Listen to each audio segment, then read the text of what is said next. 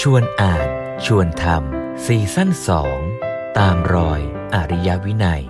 สร้างสรรค์ประชาธิปไตยให้เกิดมีขึ้น ไม่ได้หมายถึงการเรียกร้องจากใคร แต่หลวงพ่อกำลังจะชวนให้เราเรียกร้อง ประชาธิปไตยที่แท้ โดยเริ่มที่ตัวเรานี่แหละ หลวงพ่อพูดว่า การเรียกร้องประชาธิปไตยที่แท้ เป็นสิ่งที่จะต้องทำกันตลอดเวลาต่อไปอีกนาน เป็นการเรียกร้องที่ต้องทำ ต่อประชาชนทุกคน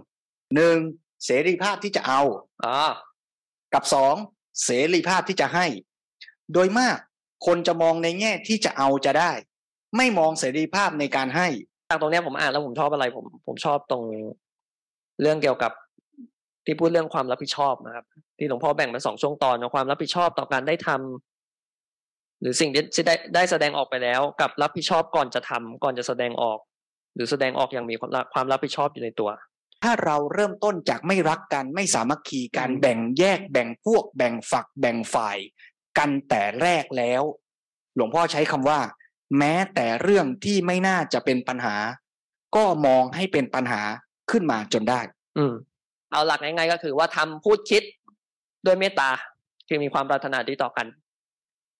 ไม่ได้หมายความว่าเรา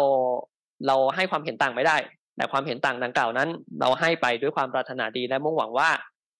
สิ่งที่เราจะทำร่วมกันนี้ มันจะไปสู่ผลที่ดีหลวงพ่อสมเด็จใช้คำว่า คนในสังคมประชาธิปไตยที่จะปกครองตนเองได้ และปกครองกันเองได้ จะต้องใช้ปัญญาให้มาก จะต้องใช้ความคิดพิจารณาเหตุผล สิ่งที่จะทำหรือแสดงออกมาจะต้องเกิดจากปัญญาเป็นไปด้วยความรู้เข้าใจ